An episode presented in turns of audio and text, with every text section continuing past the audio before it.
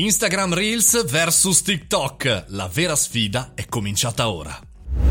Buongiorno e bentornati al caffettino, sono Mario Moroni e come ogni giorno alle 7.30 anche ad agosto lanciamo il caffettino, il podcast che parla di marketing, di social e di business e di tutto quello che ci gira attorno. Come sapete da pochi giorni è attivo Reels, una nuova funzionalità, una nuova diciamo così sotto applicazione di Instagram che permette di fare micro video divertenti molto molto simili, anzi diciamo copiato da TikTok. La guerra è cominciata, o meglio, eh, secondo atto di una guerra in cui vede da una parte gli utenti scappati da qualche anno dalla galassia Facebook, quindi chiaramente anche Instagram, e il colosso di ByteDance TikTok, il colosso cinese. È chiaro, dopo aver ascoltato un po' tutto quello che veniva fuori dal congresso e l'americanizzazione delle applicazioni e il blocco potenziale di Trump di TikTok, ci potevamo aspettare non soltanto l'acquisizione tentata da Microsoft su TikTok, ma anche e soprattutto l'uscita di Reels. Perché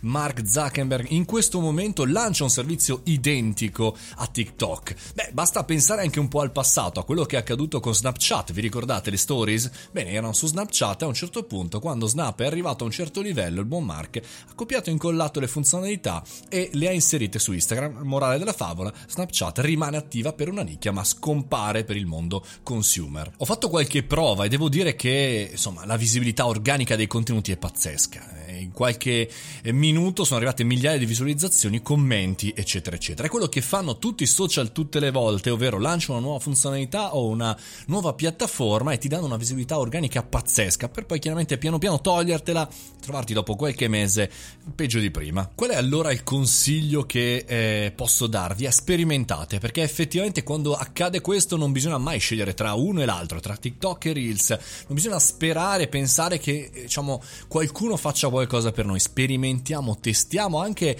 voglio dire, pubblicando, togliendo, giocando un po'. È in questi primissimi 3-4 giorni che bisogna sperimentare, portare a casa anche della buona visibilità pagata gratuitamente e non a caro prezzo come accade sugli altri social.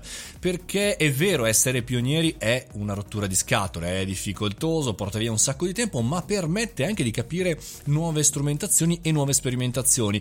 Una di queste l'ho fatta appunto al lancio di Reels, ho pubblicato il mio filtro che ti permette di essere intervistato da me con la mia voce. Chiaro, non lancerei eh, il filtro per, come dire così, giocare, ma lo lancio per sperimentare tra di noi, per provare, per capire le potenzialità organiche e non di questo strumento e per capire anche se l'idea di Mark Zuckerberg di far tornare le persone, diciamo così, under 25 sulla piattaforma di Facebook, ecco, andrà a buon fine. Secondo me l'esperimento è molto interessante, soprattutto per noi che non lavoriamo né per TikTok né per la piattaforma di Facebook, ma siamo in mezzo e surfiamo, cerchiamo di sopravvivere e di vivere con le nostre attività.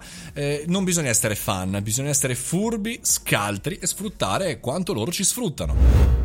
E concludiamo questa ultima puntata settimanale del podcast estivo. Ci risentiamo lunedì. Ma se volete venirmi a trovare, Mario Moroni canale su Telegram vi attende, oppure anche il mio sito mariomoroni.it. Scrivetemi perché rispondo a quasi tutti. Fate i bravi, a lunedì, buon weekend!